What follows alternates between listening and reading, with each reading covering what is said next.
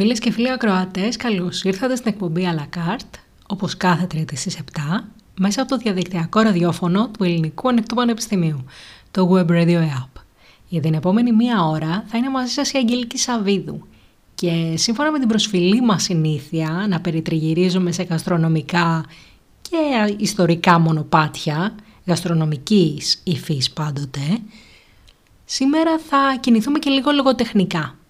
Την προηγούμενη εβδομάδα δανείστηκα από μία από τις αγαπημένες μου βιβλιοθήκες που επισκέφτηκα μετά από πάρα πολύ καιρό, την Ελληνοαμερικάνικης Ένωσης, Μασαλίας 22 στην Αθήνα, με τις εξαιρετικές που θέλω να τις ευχαριστήσω, δεν έχω λόγια, κυρίες Μάρια Γκόγκολη και Αγγελική Ασημακοπούλου, που τόσα χρόνια ικανοποιούν τα καπρίτσια και τις επιθυμίες μου.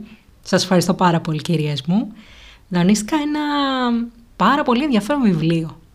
Τις συνταγές της κυρίας Μπίτον και η Άγγλη συγγραφής από τις εκδόσεις Ερμίας, τον ε, Μαρίνα Ανίνου και Γιάννη Λεμονή. Είναι από τη σειρά γαστρονομία και πολιτισμός. Εξαιρετικά ενδιαφέρον, θα ψάξω και τα υπόλοιπα, σας το λέω από τώρα. Ε, μου άρεσε πάρα πολύ, το ξεφίλησα και είπα ότι εντάξει, θα το διαβάσουμε παρέα στην εκπομπή, δεν υπάρχει. Διάλεξα για σήμερα και μουσική αποκλειστικά της ε, βρετανικής σκηνής. Αξίζει να πω ότι το πρώτο που ακούσαμε, το Heart από τους Pet Shop Boys, πρέπει να ήταν, αν θυμάμαι καλά, το πρώτο τραγούδι που έγραψε σε βιντεοκασέτα από το MTV. Για τη συνέχεια, Beatles. Δεν θα μπορούσαν να λείπουν άλλωστε.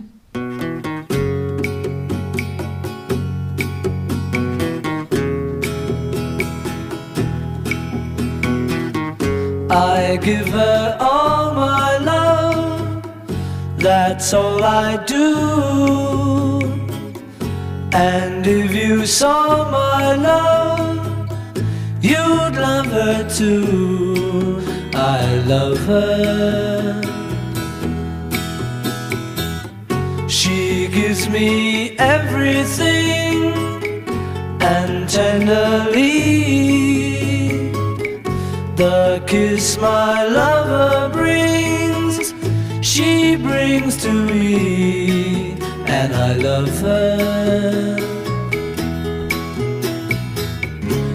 A love like ours could never die as long as I have you near me. Bright are the stars that shine, dark is the sky. I know this love of mine will never die, and I love her.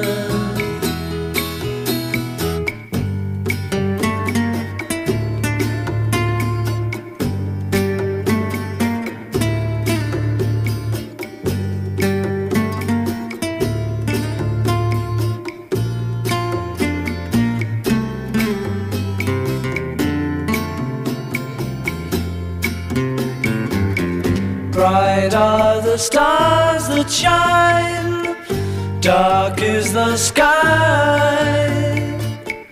I know this love of mine will never die, and I love her.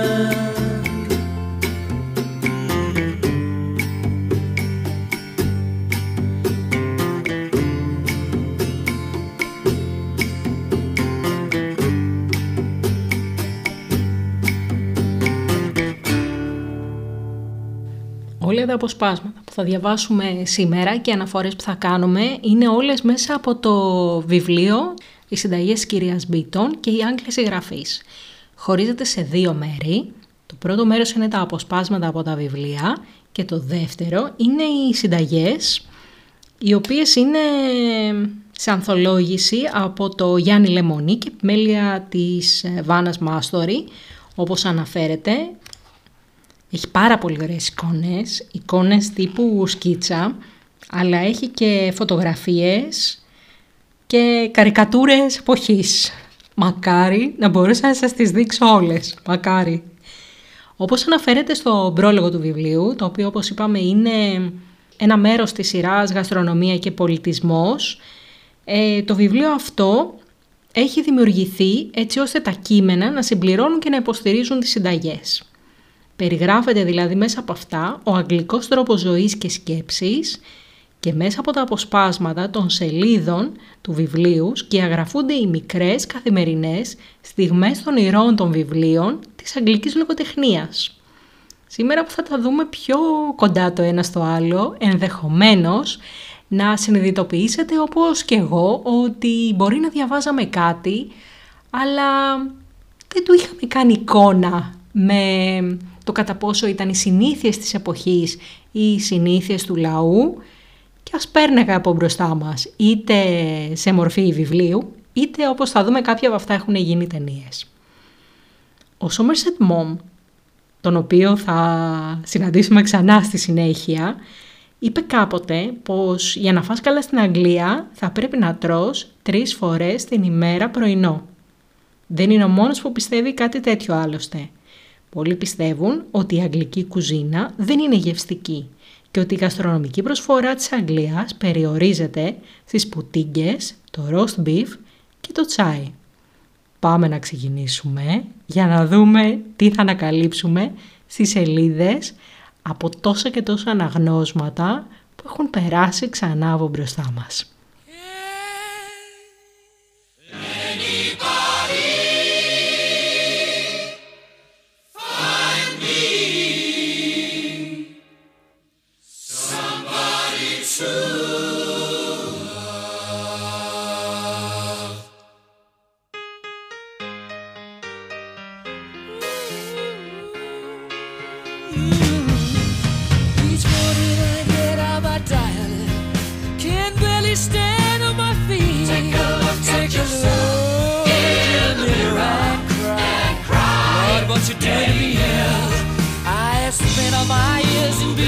loving you, but I just can't get no relief, Lord. Somebody, somebody, ooh, somebody, somebody. Can anybody find me?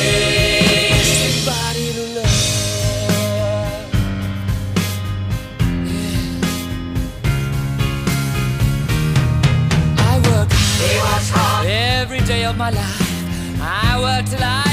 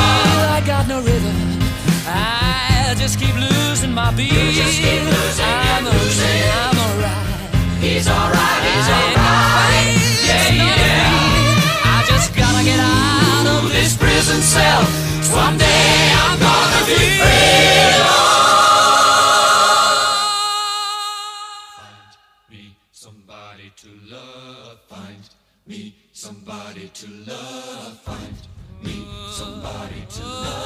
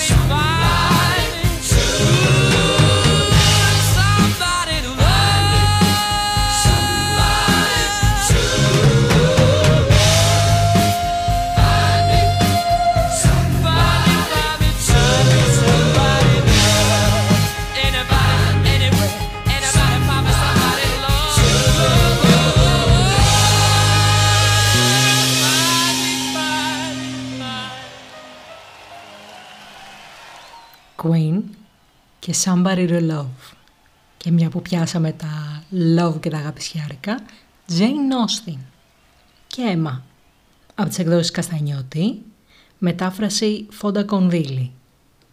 Πρόσφατα το είδαμε και ταινία. Έχει βγει σε διάφορες βερσιόν. Έχει μέσα και ένα εκπληκτικό bridal lullaby, άμα ακούσετε το soundtrack. Έμα λοιπόν. Είχε τόσο απορροφηθεί να αποθαυμάζει εκείνα τα γλυκά γαλανά μάτια κουβεντιάζοντας και κάνοντας όλα αυτά τα σχέδια στο μεταξύ, ώστε η βραδιά κυλούσε με έναν εντελώς ασυνήθιστο ρυθμό. Και το τραπέζι του δείπνου, που έκλεινε πάντα τέτοιες βεγγέρες και όπου η αίμα κάθονταν συνήθως και πρόσχε την κατάλληλη στιγμή για το κάθε τι, στρώθηκε και ετοιμάστηκε προτού το συνειδητοποιήσει.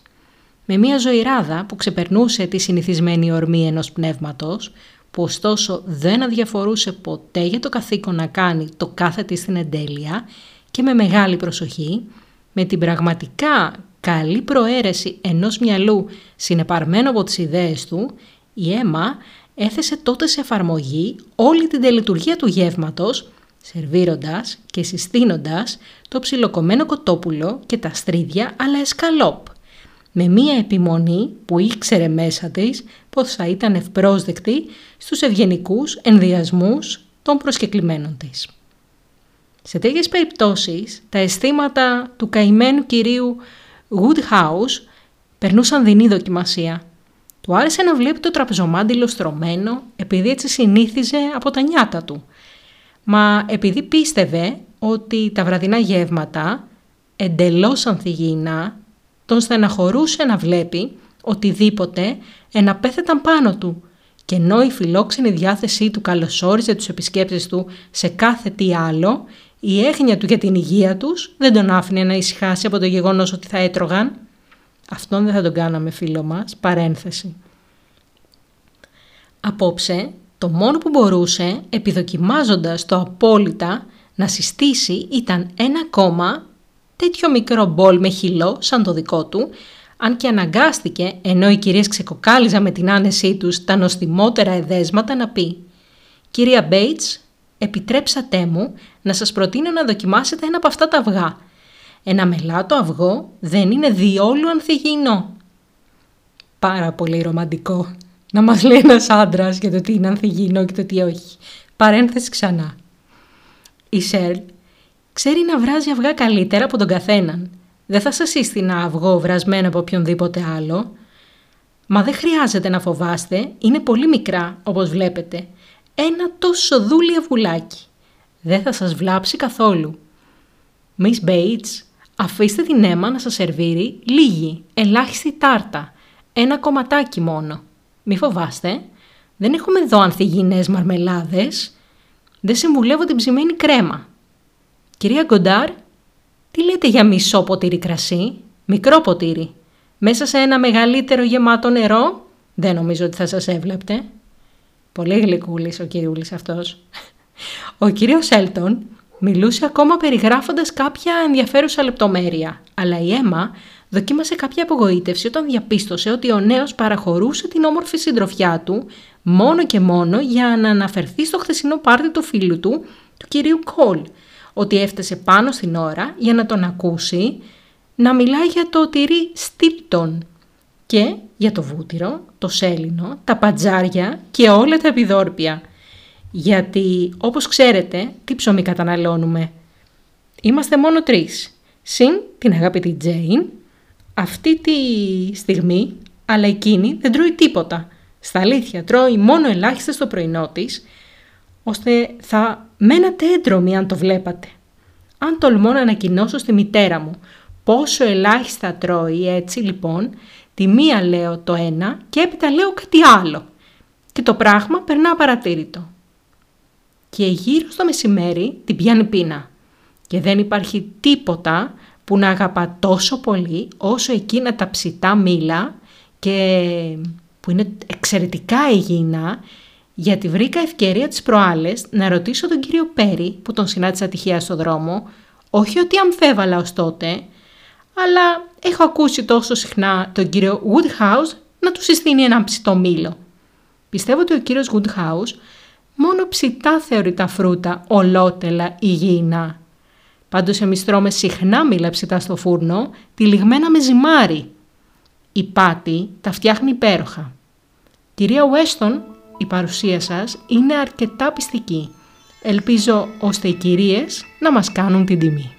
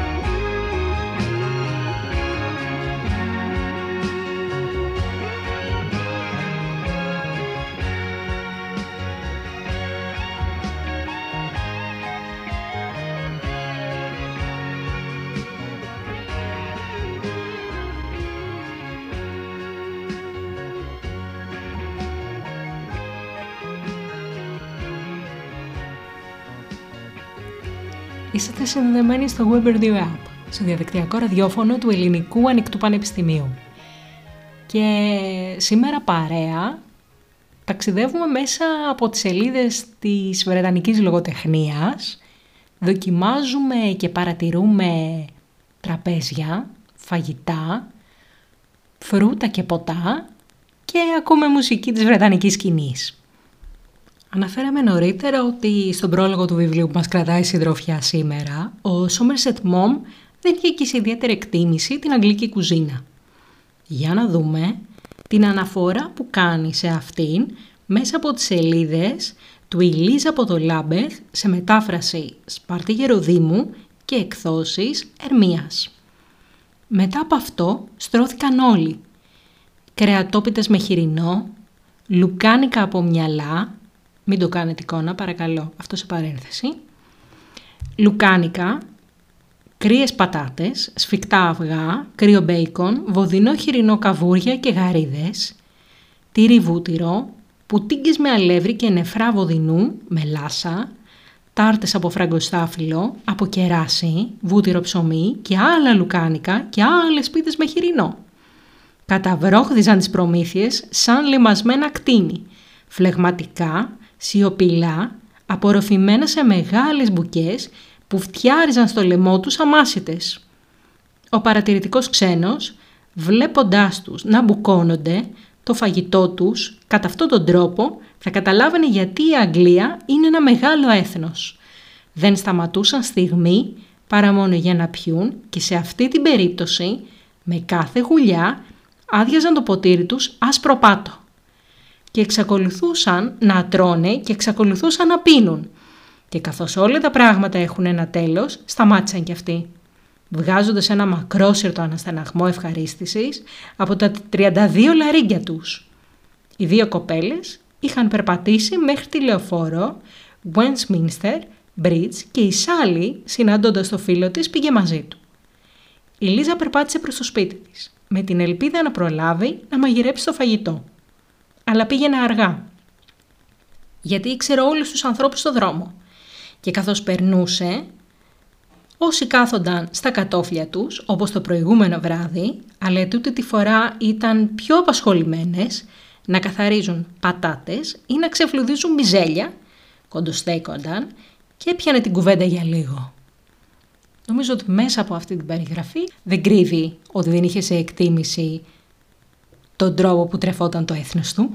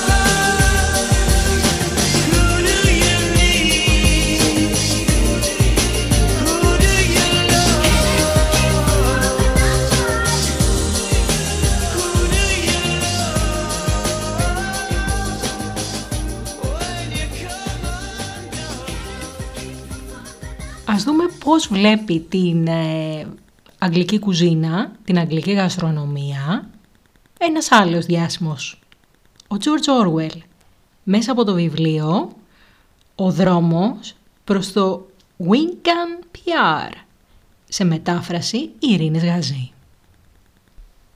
Είναι θλιβερό που η αγγλική εργατική τάξη, που σημαίνει το αγγλικό έθνος, γενικά δεν έχει ιδέα για τη σπατάλη φαγητού που γίνεται.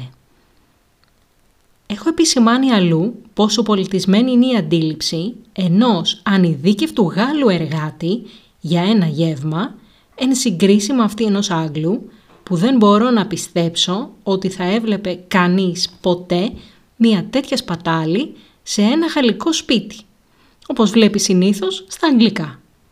Φυσικά, στα πιο φτωχικά σπιτικά, όπου όλοι εργάζονται, δεν βλέπουμε να γίνεται ουσιαστική σπατάλη, αλλά εκείνοι που μπορούν από οικονομική άποψη να σπαταλήσουν φαγητό, συχνά το κάνουν. Θα μπορούσα να αναφέρω εντυπωσιακά παραδείγματα γι' αυτό.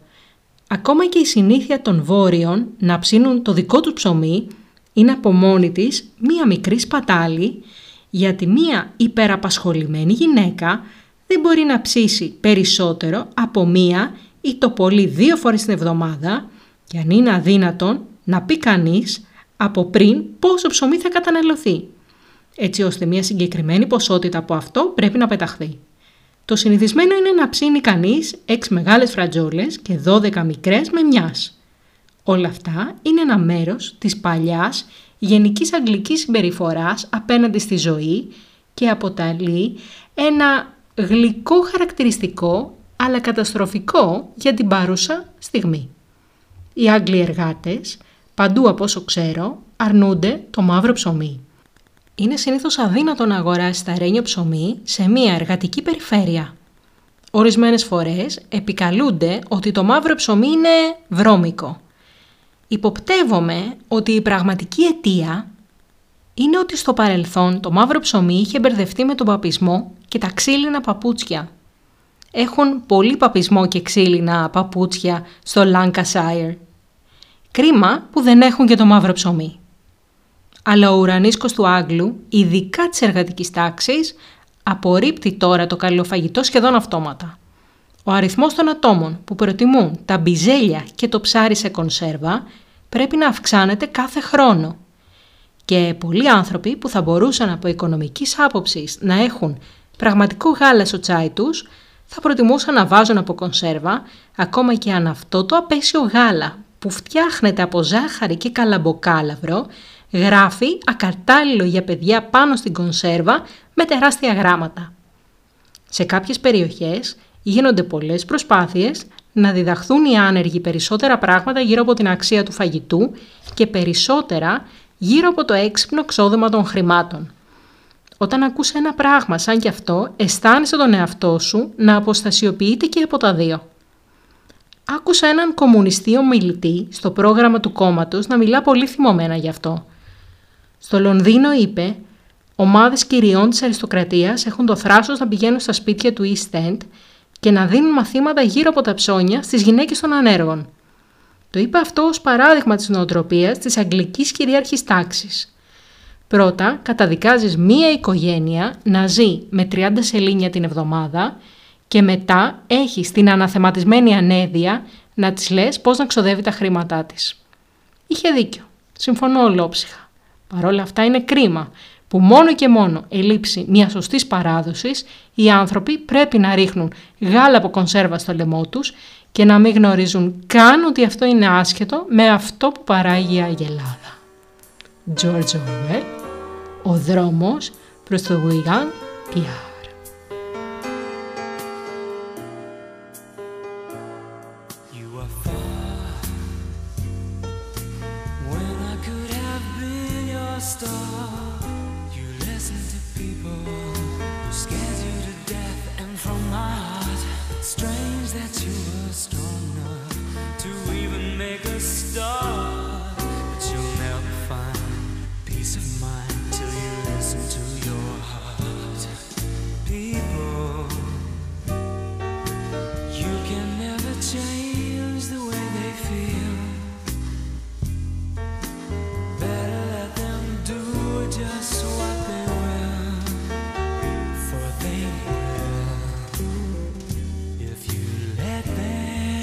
still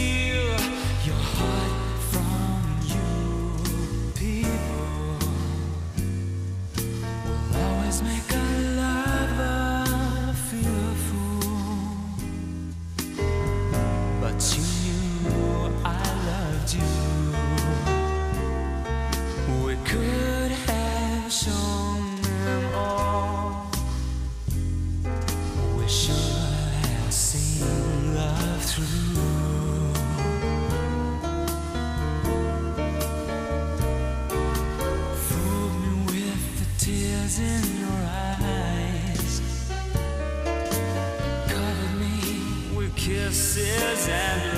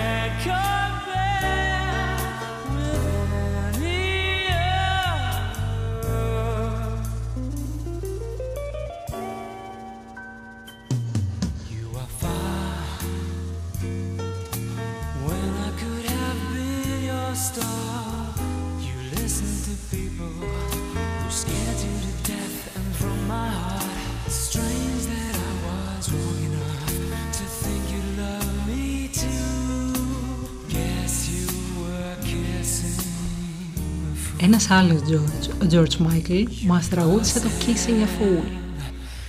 Όταν ξεκίνησα να διαλέξω τα τραγούδια για την εκπομπή, περίμενα ότι εκεί που θα δυσκολευόμουν περισσότερο να διαλέξω θα ήταν ο Elton John. Στην πραγματικότητα ήταν ο George Michael. Θα μπορούσα να έχω κάνει όλη την εκπομπή George Michael. Εκείνο το CD, στο Grand Palais, στο Παρισάκι. Α, για να δούμε. Τι αναφέρει στις 28 Ιουνίου στο ημερολόγιο στο Ροβισόνα Κρούσο σε μετάφραση Γιάννη Σπανδονή και εκδόσεις Πατάκη ο Ντάνιελ Ντεφούε. Αναζωογονημένος κάπως από τον ύπνο μου, ανασηκώθηκα. Η κρίση είχε περάσει εντελώς, μα σκέφτηκα πως θα με ξανά πιανε μια άλλη μέρα. Έπρεπε λοιπόν να έχω κάτι κοντά μου να με δροσίζει και να με κρατάει όταν θα είμαι άρρωστος. Έπιασα λοιπόν και γέμισα μία μεγάλη μποτίλια με νερό και την ακούμπησα στο τραπέζι, έτσι που να τη φτάνω από το κρεβάτι μου. Έριξα μέσα και λίγο ρούμι και τα ανακάτωσα. Ύστερα έκοψα ένα κομμάτι κατσικίσιο κρέας και το έπισα στα κάρβουνα, αν και έτρωχα ελάχιστα. Πήγα να περπατήσω λίγο, μα ήμουν πολύ αδύναμος και στεναχωρημένος με την κατάστασή μου. Για βραδινό έφαγα τρία αυγά χελώνας που τάψισα στη Χόβολη. Αυτό ήταν το πρώτο μου γεύμα για το οποίο ζήτησα την ευλογία του Θεού. Σαν απόφαγα, είπα να βγω να περπατήσω. Μα ήμουν τόσο αδύναμος που καλά καλά δεν μπορούσα να κρατήσω το τουφέκι μου. Περπάτησα λοιπόν πολύ λίγο και πήγα και κάθισα σε ένα μέρος από όπου μπορούσα να κρατήσω το τουφέκι μου. αποκαμωμένος και άρρωστος μπορεί να ήταν, το ψήσιμό του το έκανε. Για να δούμε όμως, στο ημέρωμα της τρίγκλας, ο William Shakespeare, τι αναφορά κάνει στο καμένο φαγητό και ποια λύση βρίσκει; Πετρούκιος. Είναι καμένο, καμένο είναι το φαΐ. Τι σκυλολόι, πού είναι ο άχρηστος ο μάγειρας; Πώς βρε αχρή τολμάτε εδώ να μου σερβίρετε έτσι πράγμα που δεν μ' αρέσει; Να, να τα φάτε εσείς, τους πετάει τα φαγιά. Πάρτε τα, δίσκους, κούπες κι όλα. Εσείς κούτσουρα ανέστητα και σκλάβοι ανάγωγοι. Τι μουρμουρίζετε, τώρα θα σας δείξω εγώ. Κατερίνα. Άντρα μου, σε παρακαλώ, μην τόσο ανάβεις, ήταν καλό το φαΐ αν ήσουν στα κέφια σου. Πετρούκιος. Σου λέω και τι, ήταν καμένο και στεγνό. Και μένα απαγορεύεται και να τα αγγίξω γιατί γεννάει χολή και φέρνει στεναχώρια. Και θα ήταν πιο καλά και δυο μας να νηστέψουμε, μια και έχουμε και δυο χολή και ανάβουμε εύκολα, παρά να την ταΐσουμε με τέτοιο κρέας παραψημένο. Υπομονή, αύριο τα πράγματα θα διορθωθούν. Μα απόψε θα νηστέψουμε. Παρέα, έλα θα σε πάω στο νηφικό κρεβάτι. Το ημέρωμα της τρίγλας, μετάφραση Βασίλη Γρότα, Μπούλα Δαμιανάκου, εκδόσεις επικαιρότητα. Ενδιαφέρον στην ταινία, το ημέρωμα της τρίγλας, δεν ξέρω αν το έχετε προσέξει, στην, αμ, με την Elizabeth Taylor και τον α, Richard Barton το 1967, στο τέλος, εκεί που αναφέρονται οι ευχαριστίες και οι αναφορές στους διάφορους συντελεστές, ε, γράφουν ότι ευχαριστούν πάρα πολύ τον William Shakespeare, χωρίς τον οποίο αυτοί οι δύο χαρακτήρες θα είχαν μείνει χωρίς λόγια. Αν και για μένα, το πιο hit που υπήρξε στην ταινία, στους τίτλους δηλαδή, ήταν όταν αντί για να γράψουν The End στο τέλος του φιλμ, δεν ξέρω αν το έχετε προσέξει, γράφουν God give me good night. Ως closure, ως κλείσιμο. Θεέ μου, δώσε μας μια καλή νύχτα. Μεγάλη αλήθεια. True. Σπάντα μπάλε.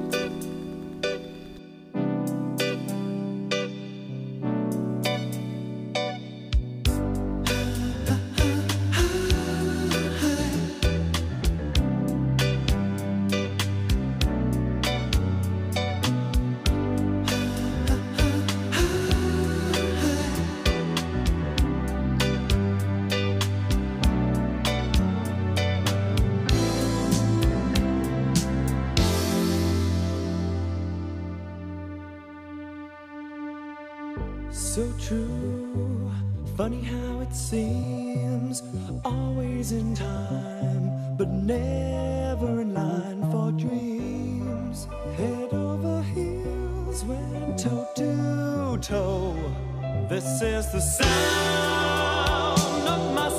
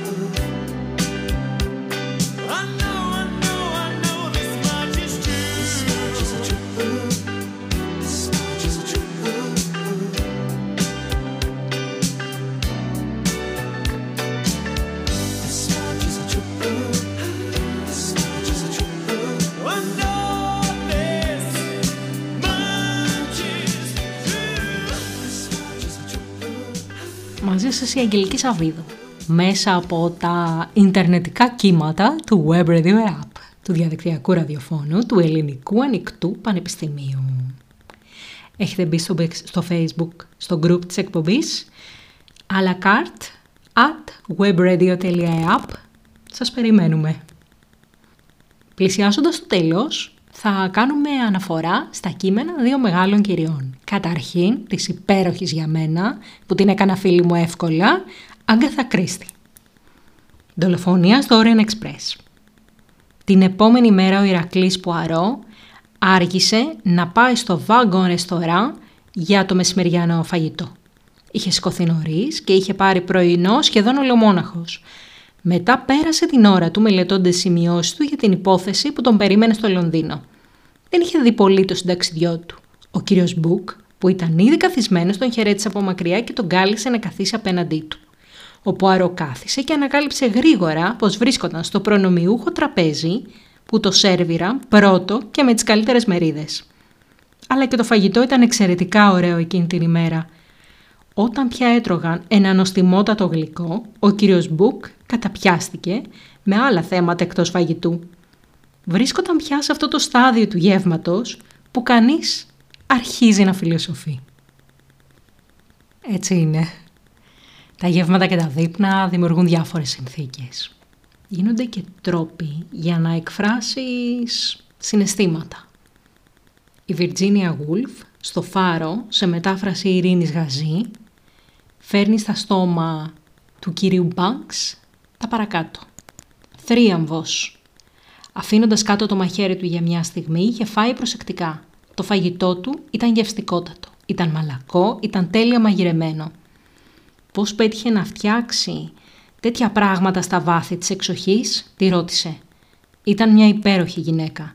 Του είχε ανταποδώσει όλη του την αγάπη, όλη του το σεβασμό και αυτή το γνώριζε.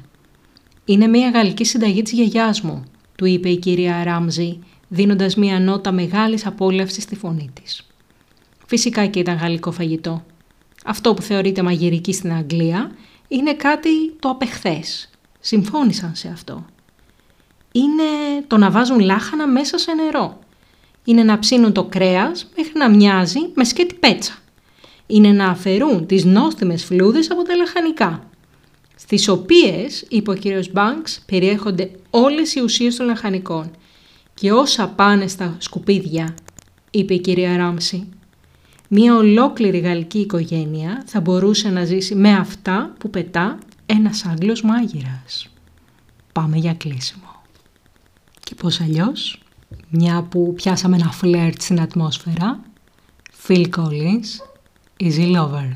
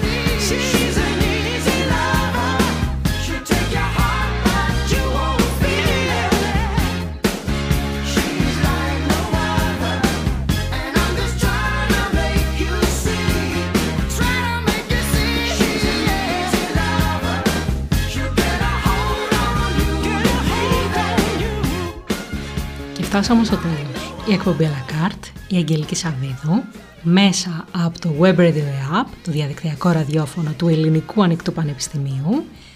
Μιλήσαμε για φαγητά, γαστρονομικά, ταξιδεύοντας μέσα από τις σελίδες Βρετανικής Λογοτεχνίας. Σας ευχαριστώ πάρα πολύ που ήσασταν μαζί μου.